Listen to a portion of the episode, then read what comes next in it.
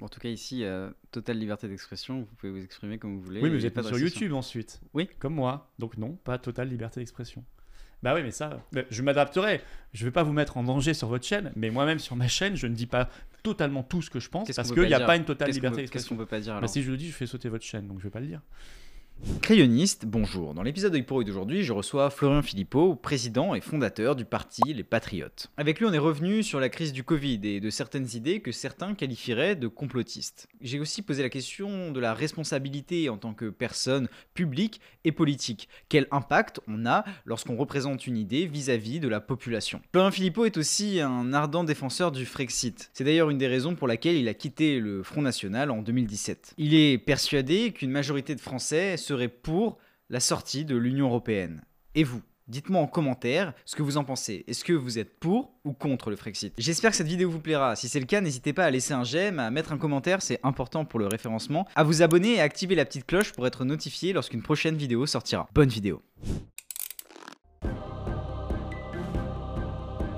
Je crèverais avec une queue dans la bouche. Il faut lui mettre dans la bouche c'est, euh, la nourriture et pas sa bite en fait. Marine Le Pen est une démagogue. Si c'était pour le Frexit, pourquoi ils vous ont pas élu en Parce 2017 que, alors, Si nous sommes à l'image de la société, donc dans la société, il y a forcément du racisme. Les médias ont changé. Ça veut dire quoi? Ça veut dire qu'il faut aller chez Cyril Hanouna sur TPMP pour débattre?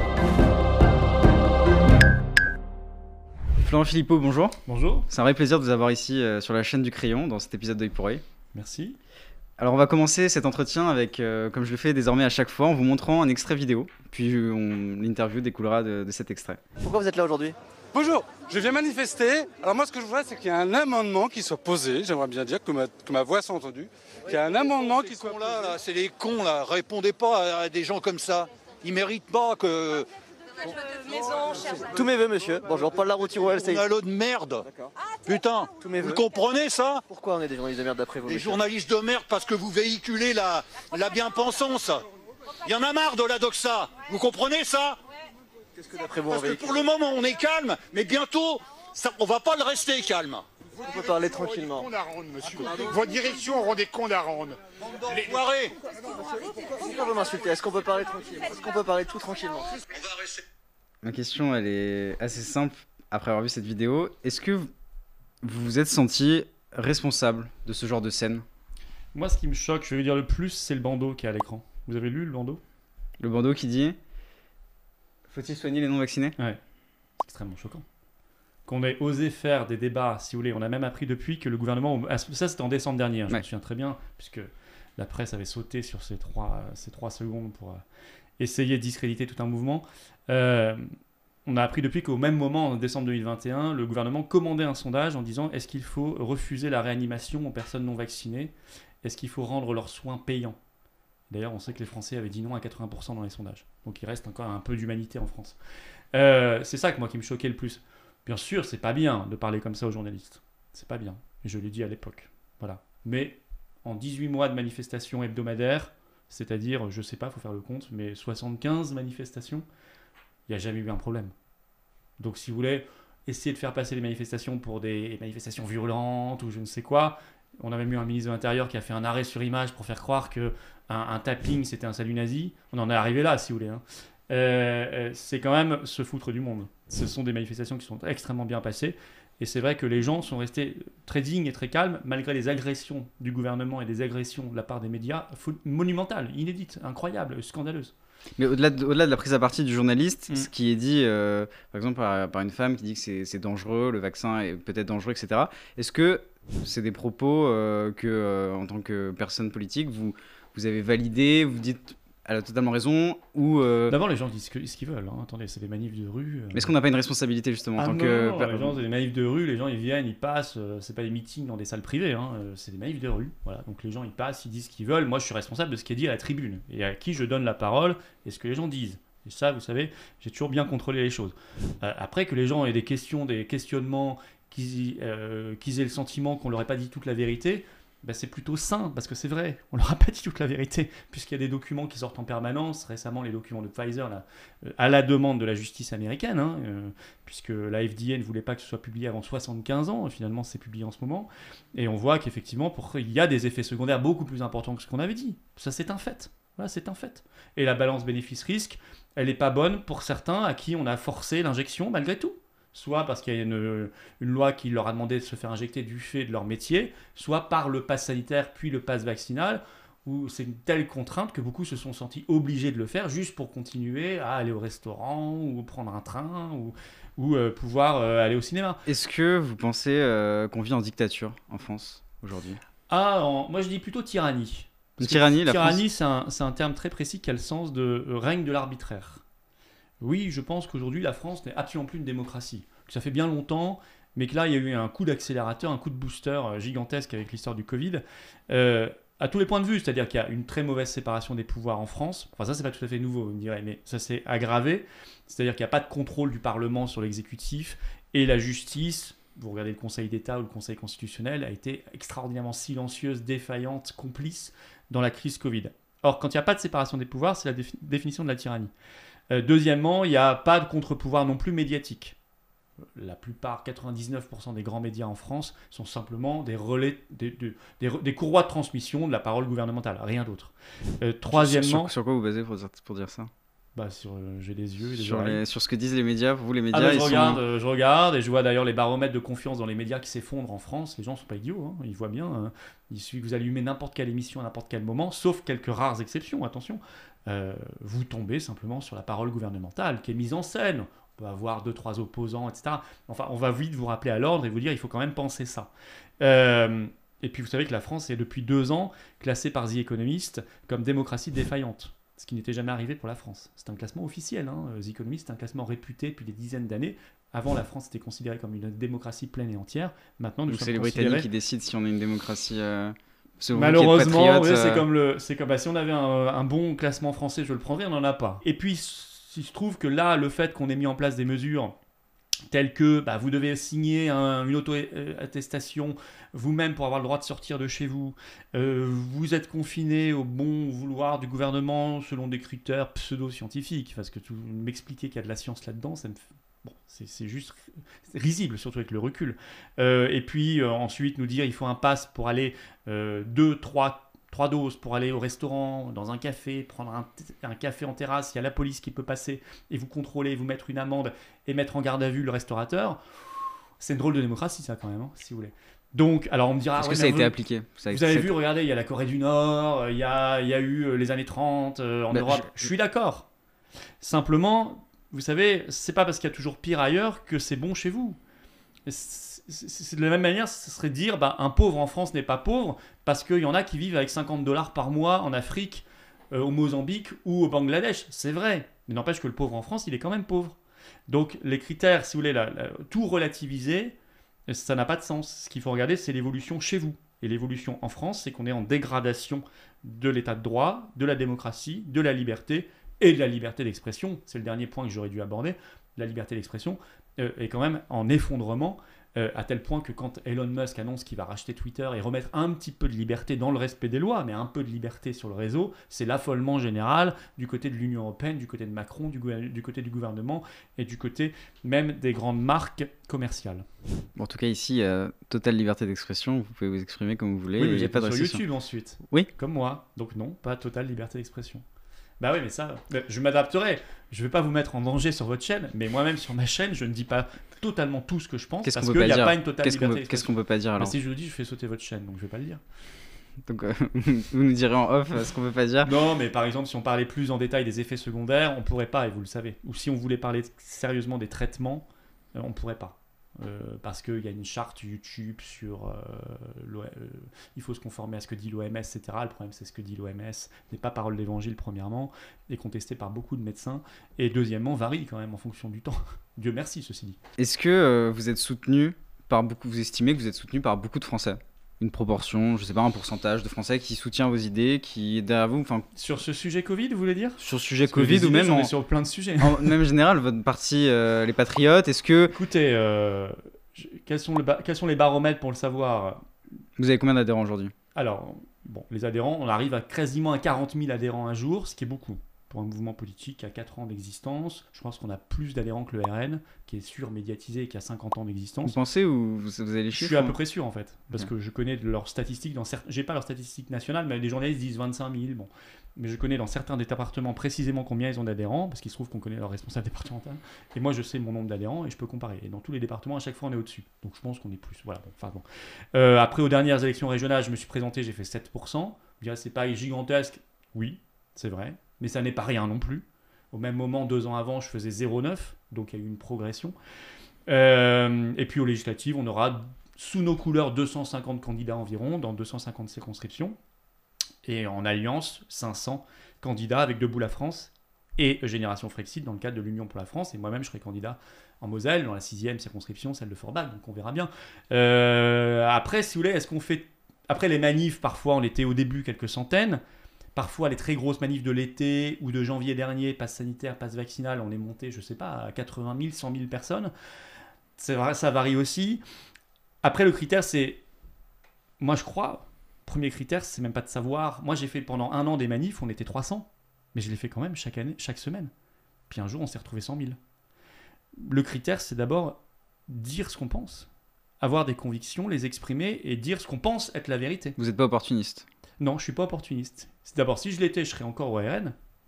Premièrement, parce que moi j'ai quitté le, le FN à l'époque en septembre 2017 parce qu'il abandonnait son programme sur le Frexit, vous savez, la sortie de l'Union Européenne, de l'euro. Depuis d'ailleurs, il a ajouté la sortie de la- l'abandon sur Schengen, la CEDH, l'OTAN, etc. Et d'autres points. Donc je serais resté là-bas, je serais encore probablement député européen ou euh, vice-président de ce parti, etc. Avec les avantages qui vont avec. Mais c'est pas le choix que j'ai fait. J'ai fait un choix plus compliqué, c'est évident. Créer un nouveau mouvement politique en France, c'est extrêmement compliqué.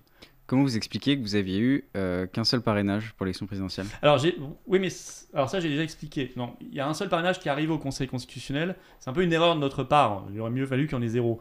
Parce que, euh, parce que je suis désolé pour la mère concernée. Je trouve que c'est une mère. Euh, parce qu'en fait, on en avait quoi? 150 concrets, réels. Et on a appelé les maires bien avant en disant n'envoyez pas, ça ne sert à rien parce que de toute façon, on n'aura pas les 500. On est trop loin. Hmm. Et euh, remettez votre signature dans le circuit et allez vers un candidat qui est près des 500. Voilà. Et on a loupé manifestement euh, une signature et donc on s'est retrouvé avec ce chiffre un peu ridicule, mais qui ne correspondait pas à la réalité. Moi, j'ai fait le choix de dire assez tôt, en février, plusieurs semaines avant le dépôt officiel des signatures, que je n'y allais finalement pas parce que je n'aurais pas les signatures. Euh, J'ai fait ce choix-là pour pouvoir être audible. D'abord pour remettre Mm. les signatures en liberté, parce que d'autres en avaient besoin, et pour pouvoir être audible et pouvoir dénoncer ce système qui est aujourd'hui fourvoyé. Aujourd'hui, c'est un système qui donne le pouvoir à quelques-uns. Regardez, à la fin, ça s'est fini avec Bayrou, allié de Macron, qui a choisi qu'il pourrait être candidat. Ce qui est quand même fou. Ce qui est quand même un dévoiement total du système. Parce qu'on a supprimé l'anonymat des signatures, parce qu'on est passé euh, à 500, bon ça je veux me dire c'est plus, c'est plus ancien parce qu'au début c'était 100, mais surtout la suppression de l'anonymat, et parce que maintenant les communes sont dans des intercommunalités, dépendent de barons régionaux, départementaux, intercommunaux qui font pression sur elles, et ça n'est plus le système de départ. Au départ c'était simplement un filtre, ce qui était bien, il faut probablement un filtre, mais il faut qu'il soit raisonnable le filtre. Et il ne faut pas qu'il soit dans la main des grands états-majors parisiens. Il y a quand même une grande, il y a pouvoir. quand même une grande diversité dans les choix des, des f- Oui. futurs potentiels présidents. Oui, mais par exemple, cette fois-ci, il n'y avait pas de candidat qui défendait le Frexit. Parce que François Asselineau non plus n'a pas pu avoir ses signatures. Ce qui est anormal. Moi non plus. On était les deux seuls à défendre clairement le Frexit. Peut-être que c'est parce que c'est une idée qui n'est pas populaire chez les grands électeurs. Mais ça, je m'en fiche. Chez les Français, euh, les Français doivent avoir le choix. Si ça ne plaît pas aux maires, je ne sais pas d'abord. Je suis sûr qu'il y a plein de maires en fait qui adhèrent, notamment dans la ruralité. Mais si ça bloque parce que les états-majors parisiens ou le pouvoir bloquent, c'est extrêmement gênant. Pourquoi les états-majors parisiens? Parce que vous avez Madame Pécresse qui avait dans sa main 5000 signatures. Elle en a déposé 2500, mais Mm. ces partis-là en ont 5000. Pareil pour le PS, qui a fini d'ailleurs à 1,75% finalement, vous voyez, Anne Hidalgo. Euh, et puis le pouvoir, qui en a dans sa main aussi 5000. Donc c'est complètement dévoyé. Euh, mais on doit, si on raisonne en fonction de- de- d'idées, comme ça, peut-être aussi on pourrait dire il n'y avait pas de représentants. Par exemple, moi j'étais euh, très en avant dans le combat anti-covidiste, euh, anti-pass pour la liberté, etc. Et, d'ailleurs, j'ai soutenu Nicolas Dupont-Aignan parce que c'est le plus proche de ce combat-là. Mais moi-même, qui ai fait 18 mois de manifestation, je n'ai pas pu être candidat. Et certains l'ont regretté. voyez Donc il y a une espèce de, frustration. Alors moi, tant mieux pour les 12 candidats qui étaient candidats. Je ne souhaite en enlever aucun. euh, tant mieux pour eux. Mais je pense qu'il vaut, vaut mieux qu'il y ait plus de diversité parce que vous savez, quand les gens ont le sentiment qu'on leur vole une, une élection qu'on peut, qu'ils peuvent pas tout à fait voter pour leurs convictions, ça crée tellement de frustration que soit ça éloigne des urnes, ça crée de l'abstention, soit ça crée de la colère, et il vaut mieux quand même gérer les choses dans un cadre démocratique que gérer les choses avec de la colère. Vous vous rêvez président? Non, je ne me rêve pas Non. président. D'abord, je suis Pas- président. Je suis président des Patriotes. Président de la République française. Ah oui, président de la République française. Euh, écoutez, je suis euh, très réaliste, ce ne sera pas demain. Euh, si je devais l'être, j'en serais très heureux, mais pour faire quelque chose. C'est pas pour rien que je voulais être candidat. Hmm. C'était pour l'être, mais pour faire quelque chose. Si c'est pour l'être, pour l'être, euh, ça sert strictement à rien. Si c'est pour l'être pour trahir son pays, c'est encore pire. Malheureusement, ça en est servi. Si c'est pour l'être pour euh, essayer de remettre de l'espoir dans le pays, redresser, lui donner un cap et lui donner un avenir, bah, je serai le plus heureux des hommes parce que j'aurai eu le sentiment de servir mon peuple et mon pays. Je ne suis là que pour ça. Vous estimez, euh, j'ai pas mal regardé euh, vos vidéos sur YouTube et euh, vous estimez notamment qu'on vit dans faire, un. il y en a beaucoup. Ah oui, oui, il y en a beaucoup et c'est très intéressant. Et vous, estimez que le Covidisme, le mondialisme, l'européisme sont toujours là. Mm. Sur votre chaîne, donc vous parlez de, justement de mondialisme, d'européisme, surtout récemment avec, là on tourne cette vidéo, c'est au lendemain du 9 mai, Mhm. la fête de l'Europe. Sur votre chaîne, vous jouez aussi beaucoup sur les peurs. Euh, vous jouez euh, sur les, mots qui sont employés, notamment sur les miniatures. Bon, c'est pour faire cliquer aussi. Vous êtes un peu euh, youtubeur avec vos centaines de milliers d'abonnés. Mais pourquoi, pourquoi vous jouez sur les peurs et pourquoi aussi cette obsession sur le mondialisme et l'européisme? Alors, honnêtement, dire que moi je joue sur les peurs alors qu'on a un gouvernement qui depuis deux ans et demi nous dit qu'on va tous mourir d'un virus, qu'on doit tous avoir peur de l'autre, qu'on doit le dénoncer et, et qu'on doit tous mettre trois masques et quatre injections dans le bras pour pouvoir euh, ne pas avoir peur éventuellement. C'est un peu fort de café. Moi, je ne joue pas sur les peurs. Au contraire, j'ai toujours dit, et je l'ai dit régulièrement, j'ai cité Jean-Paul II même dans mes meetings ou dans mes manifs en disant n'ayez pas peur. Bon, dans, Voilà. la- dans- dans votre dernière vidéo, vous dites que Macron euh, a fait un coup d'État, par exemple. Mais c'est pas c'est pas jouer sur les peurs ça. Non, je dis il a tenté et raté plutôt un coup d'État, c'est-à-dire euh, quand vous annoncez, puisque je fais réf- vous faites référence à ma toute dernière vidéo, donc le 9 mai, jour de l'Europe, il était à Strasbourg au Parlement européen, il a dit je souhaite que dans un certain nombre de domaines où il y a encore l'unanimité, nous passions à la majorité qualifiée. Ça signifie concrètement, ça veut dire quoi? Ça veut dire que sur des sujets aussi importants que la fiscalité, l'adhésion de nouveaux pays à l'U- à l'Union européenne, la révision des traités, la politique sociale ou la politique étrangère et de sécurité commune, ça n'est pas rien, la défense, etc. Aujourd'hui, il faut que tous les États soient d'accord. Demain, il faudrait qu'il y ait une majorité qualifiée. 65% des États représentant 65% de la population européenne. Ça veut dire que vous perdez votre droit de veto. Ça veut dire qu'un pays peut être embarqué dans une politique de sécurité, de défense ou une politique fiscale ou autre sans être d'accord. J'appelle ça un coup d'État. C'est pas jouer sur les peurs, c'est prévenir les gens. Est-ce que justement le fait que les Français aient élu Emmanuel Macron, qui a Ouais. été élu, euh, est-ce que son projet européen, il est clair, il l'a toujours assumé le fait qu'il l'ait élu, ça va dans ce sens-là. C'est pas une tentative de coup d'État, parce que c'est dans son projet européen en tant que président Bon, élu par le il peuple pas français. dit dans son programme qu'il renoncerait à l'unanimité pour remplacer par la majorité qualifiée, ça il l'a dit le 9 mai, donc après l'élection, premièrement. Deuxièmement, attention, une élection présidentielle, c'est pas euh, une somme de référendum. Sinon, c'est un peu facile. Ah non, bien sûr que Euh, non. C'est l'élection présidentielle où on, on vote soit pour quelqu'un, soit contre quelqu'un au second tour. À la fois un projet qu'on a connu un peu vaguement, et honnêtement, là, je pense que les gens étaient vaguement au courant parce qu'il y a eu si peu de campagne, si tardivement. Macron lui-même est arrivé en campagne, est entré en campagne extrêmement tardivement. Euh, et en plus, en même temps, on vote peut-être pour un homme aussi. Enfin, c'est tout ça est mélangé. Donc, s'il veut clairement, parce que je sais que c'est ce qu'il a dit, il a dit euh, j'ai été réélu, donc on a fait un référendum sur l'Europe. Non, non, non, non, non, non. S'il veut faire un référendum sur l'Europe, qu'il le fasse. Ah, qu'il le fasse. Moi, je suis le premier demandeur. Hein Vous pensez qu'aujourd'hui les Français. euh, J'ai proposé une alternative, j'ai même, j'ai même lancé sur le site des Patriotes une pétition en ce sens. Soit le projet Macron, le saut fédéral, parce que c'est un saut fédéral, hein, euh, on remplace l'unanimité par la majorité qualifiée, Mhm. et puis on crée l'Europe de la santé et l'Europe de la défense clairement, euh, c'est ce qu'il a annoncé aussi. Soit la deuxième branche, on sort de l'Union européenne. Et vous pensez que les Français voteraient pour sortir de l'Union Européenne? Moi, je pense comme Macron, Macron l'avait dit à la BBC en 2018, l'interview est toujours en ligne, il avait dit, vous savez, nous, on ferait le même référendum que vous, Britanniques, on aurait le même résultat. Vous, vous retrouverez la vidéo. Et c'est pour ça qu'on le fait pas, d'ailleurs. Ça, il l'a pas dit, mais mettra la je vidéo traduis. justement. Oui, oui, vous la retrouverez. You always take a risk when you when you when you have such a referendum. Just yes or no in a very complicated context. If And some- France had had a referendum, it might have had the same result. yeah, probably. Probably. Uh, in, in, in a similar context, but our context was very, uh, Very was very, very different. So Et, I- et- et donc, chiche, faisons ce référendum. Ah bah, vous savez, en 2005, trois mois avant, le oui devait gagner à 66%. C'était tous les sondages. Puis finalement, c'est le non qui a gagné à 55%. Bon, ils l'ont ils l'ont trahi trois ans plus tard par le Parlement, mais je pense que cette trahison ne pourrait plus avoir lieu pour le coup.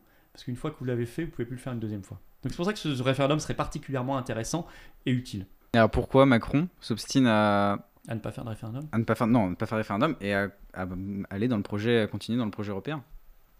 Parce que Macron, euh, d'abord, c'est son logiciel. Macron, c'est c'est un type très ringard. hein. Euh, Enfin, je veux dire, euh, son C'est logiciel. ringard d'être européiste? Moi, je trouve que c'est devenu très ringard, ouais. Son, son, son logiciel, euh, c'est le logiciel Sciences Po années 80, euh, PowerPoint McKinsey, quoi, si vous voulez. euh, où euh, la- sa politique économique, c'est celle qu'on apprenait à Sciences Po dans les années 80-90, c'est-à-dire euh, euh, les réformes structurelles, le marché du travail, les réformes du marché du travail, euh, tout ça, bon, euh, tout ça, c'est n'importe quel étudiant en première année d'éco à Sciences Po les années 90 apprenait ça. hein. Donc lui, il est resté là-dessus, c'est ce qu'il a appris. C'est l'heure du contrôle surprise. Donc c'est la question d'une personne qu'on a reçue.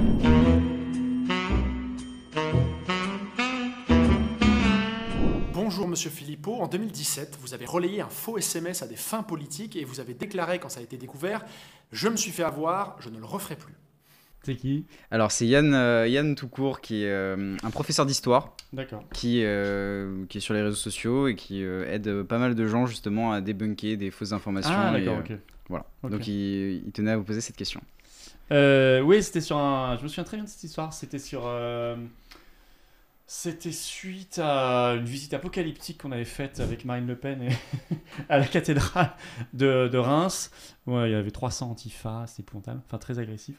Et ensuite, oui, un- dans l'excitation, j'avais relayé un, un texto. Effectivement, je m'étais fait avoir. J'avais cru que c'était un vrai, j'avais relayé.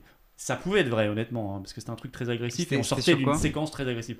Où je sais plus exactement, mais c'était une espèce de menace dans le texto et, et on retrouvait contre Marine Le Pen et on, or, on sortait d'une séquence qui avait été, qui était filmée d'ailleurs, qui était vraiment agressive. Oui, c'est vrai. Bah, il faut éviter effectivement la mesure du possible. On n'est pas, on n'est pas infaillible. Il faut éviter, il faut essayer d'éviter de relayer ça.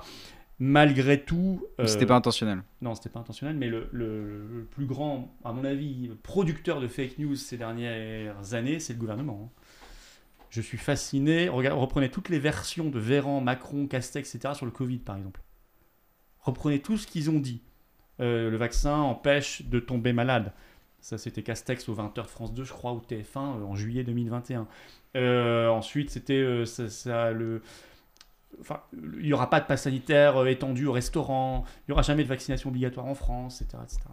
Ça, n'arrête pas. Le dernier qui a fait une énorme fake news, c'est qui n'a pas été, lui, décrypté par les fact-checkers, c'est Bill Gates, au 20h de France 2, euh, qui a déclaré aujourd'hui ce sont les non-vaccinés qui meurent.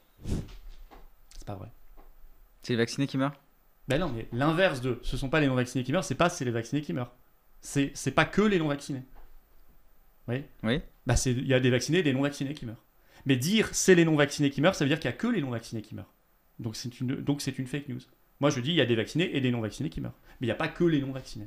Et il n'a pas été démenti ni en direct ni ensuite je n'ai vu aucun, à moins que ça m'ait échappé, aucun article de fact-checking pour contredire cet énorme mensonge en direct. C'est gênant parce que c'était au 20h de France 2, pas sur un compte Twitter, c'était devant 5 ou 6 millions de personnes en direct. Est-ce que vous êtes plus attaché à l'idée, euh, votre parti s'appelle les Patriotes, Mhm. est-ce que vous êtes plus attaché à la nation française, euh, à votre patriotisme, ou justement à cette idée de liberté? Ça va ensemble? Les deux? Non mais ça va, je, je n'oppose absolument pas. Parce que si on va jusqu'au bout de la liberté, euh, la liberté, ça peut être aussi de, la- enfin la liberté peut aller jusqu'au bout de, en fait l'État n'existe plus et tout le monde est libre de, de faire ce qu'il veut. Non, c'est pas. Jusqu'à aller jusqu'à la liberté. J'ai pas dit l'anarchie, j'ai dit la liberté. Je confonds pas l'anarchie et la liberté, ce sont des notions différentes. Euh, nous avons besoin d'un cadre euh, d'organisation, d'un contrat social. C'est le contrat social. C'est-à-dire que l'État est là pour vous protéger et pour vous assurer une forme de prospérité, d'organisation de la société. Euh, en- voilà, et, et- mais ça ne veut pas dire que vous devenez le cerf de l'État. Si l'État est là pour nous protéger, si l'État nous Ouais. dit bah pour vous protéger, vous devez vous vacciner. Non, mais on, on a, on acceptait de donner certaines libertés, hein, justement, et c'est donc plus l'anarchie, parce qu'en contrepartie, on avait une protection et on avait un respect par un cadre juridique d'état de droit. Mais à partir du moment où tout ça est rompu, qu'il n'y a plus l'état de droit, qu'il n'y a plus ce- cette, cette protection uniforme des gens, mais qu'on fait des différences entre les non-vaccinés, les vaccinés, etc., alors vous imaginez bien que les gens vont vouloir reprendre leur liberté. Et on rentrera peut-être en anarchie. Donc ça, c'est très mauvais comme pente. Il faut revenir à un vrai contrat social. Un vrai contrat social, c'est un État bienveillant. C'est pas un État aujourd'hui euh, malveillant ou un État qui donne le sentiment de bosser pour simplement une partie de la population contre une autre. Ça, ça me paraît absolument terrifiant. Donc le patriotisme et la liberté, je n'oppose pas les choses, bien au contraire. Et d'ailleurs, je me bats pour la souveraineté de mon, pays et la liberté des gens. Et pour moi, ça va ensemble. La souveraineté de la France, ça n'est rien d'autre que l'autre nom de la liberté de la France. Donc c'est tout à fait cohérent. Il y a un continuum dans tous ces combats-là. D'ailleurs, on voit que ceux qui attaquent la liberté attaquent très, très souvent la souveraineté en même temps. Ça va souvent ensemble. Ursula von der Leyen est déchaînée contre la souveraineté des États et en même temps elle était ultra-covidiste. Macron pareil. Enfin, c'est- un mode de pensée et c'est une idéologie qui est très cohérente en face. Nous, on doit aussi être très cohérents. Qu'est-ce que vous regardez comme média, Florent Philippot? Ou qu'est-ce que vous lisez comme média? Alors, euh, la télé, jamais. D'ailleurs, je crois que ma box télé, version, internet, elle fonctionne, mais version télé, je marche plus depuis très longtemps, j'ai jamais fait réparer, ça m'intéresse pas. Euh, donc vraiment jamais. Par contre, bon, il peut m'arriver de voir des extraits de télé parce qu'ils circulent sur les réseaux sociaux, il y a une bonne séquence à voir. Ou vraiment, si, par exemple, le débat d'entre deux tours, la présidentielle, je vais regarder, ou des grands débats, ou une allocution euh, de Macron, je vais quand même être obligé de la regarder, ne serait-ce que pour savoir ce qu'il a dit et réagir. Mais euh, sinon, vraiment, euh, le reste, ça m'intéresse absolument pas. Et sinon, je suis très réseaux sociaux, euh, euh, extrêmement réseaux sociaux, et puis, euh, si, je vais sur les applications du Monde, euh, du Parisien, du Figaro, euh, je regarde un petit peu tout ça. Euh, la presse aussi étrangère, parce qu'on y apprend beaucoup de choses que parfois on ne voit pas, euh, ou très peu, ou bien plus tard dans la presse française. Euh, et puis les réseaux sociaux. Il y a des médias en qui vous avez confiance aujourd'hui? Je, je- je garde un œil critique surtout. J'ai pas un principe de défiance par principe. Je je suis pas par principe l'idée qu'on ment, pas du tout. Donc je regarde, j'essaie de croiser. Euh, je vous dis, hein, je peux lire Le Monde, euh, tout ça sans problème, et trouver qu'il y a même des articles intéressants. C'est vraiment euh, assez régulièrement même. Voilà, mais je me limite pas à ça. J'aime bien regarder un petit peu ailleurs aussi. Donc j'ai j'ai un œil critique, quoi qu'il arrive, toujours. Je vais désormais vous poser les deux dernières questions qu'on pose à tous nos invités. Est-ce que euh, il y a une personne que vous souhaiteriez voir dans ce format d'interview euh, à votre place, une personne que vous aimez, une personne que vous n'aimez pas forcément, que vous avez envie de voir en interview? Hmm, oh, plein, mais c'est pour vous surtout euh, que ce serait bien. euh, je sais pas, le professeur Raoult serait intéressant. Parce que c'est le sujet, vous avez l'air de le connaître et, de- et il vous intéresse. à mon avis, ce serait une bonne idée.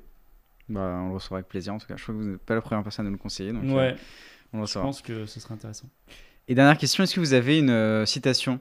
Euh, qui vous accompagne, euh, que vous souhaiteriez partager euh, à ceux qui nous regardent Une phrase J'en ai, j'en ai, bah, si vous voulez, j'en ai, j'en ai plusieurs, mais on peut citer la Boétie, la servitude volontaire. les, nous n'avons de tyrans que parce que les, enfin, les peuples n'ont de tyrans que parce qu'ils ils sont, ils acceptent d'être à genoux. Nos tyrans sont nos maîtres et sont grands, sont debout que parce que nous sommes à genoux. Et ça, il faut toujours l'avoir. C'est pas tout à fait ça la citation que Mm. je trouverais, mais enfin, c'est l'idée, c'est tout à fait ça. Et euh, je pense qu'il faut toujours avoir cette, cette citation, enfin cette, cette idée en tête, euh, parce que euh, il n'y a, a pas de fatalité. Euh, c'est à partir du moment où on prend conscience, on a le déclic, qu'on doit se remettre debout et pas rester à genoux, euh, que euh, nos maîtres ne sont plus nos maîtres. Voilà. Et en d'autres termes, ça dépend de nous. Ça dépend pas d'eux, ça dépend de nous collectivement. Et ça, c'est extrêmement important de se le redire. À un moment on essaie de vous écraser, que vous perdiez confiance en vous, etc. Non, il faut avoir confiance en soi et il faut être capable de se dire attendez, on n'est pas des on n'est pas un peuple enfant, on est un peuple de citoyens adultes, libres, et on doit se remettre debout. Et à ce moment-là, nos tyrans ne seront plus nos tyrans. Merci Florent Philippot. Merci à vous. Cet épisode de pour est terminé, j'espère qu'il vous a plu. Si c'est le cas, n'hésitez pas à vous abonner, à activer la petite cloche pour être notifié lorsqu'une prochaine vidéo sortira, à mettre un j'aime et à nous laisser votre avis en commentaire, ça nous intéresse. C'était Antonin pour le crayon, salut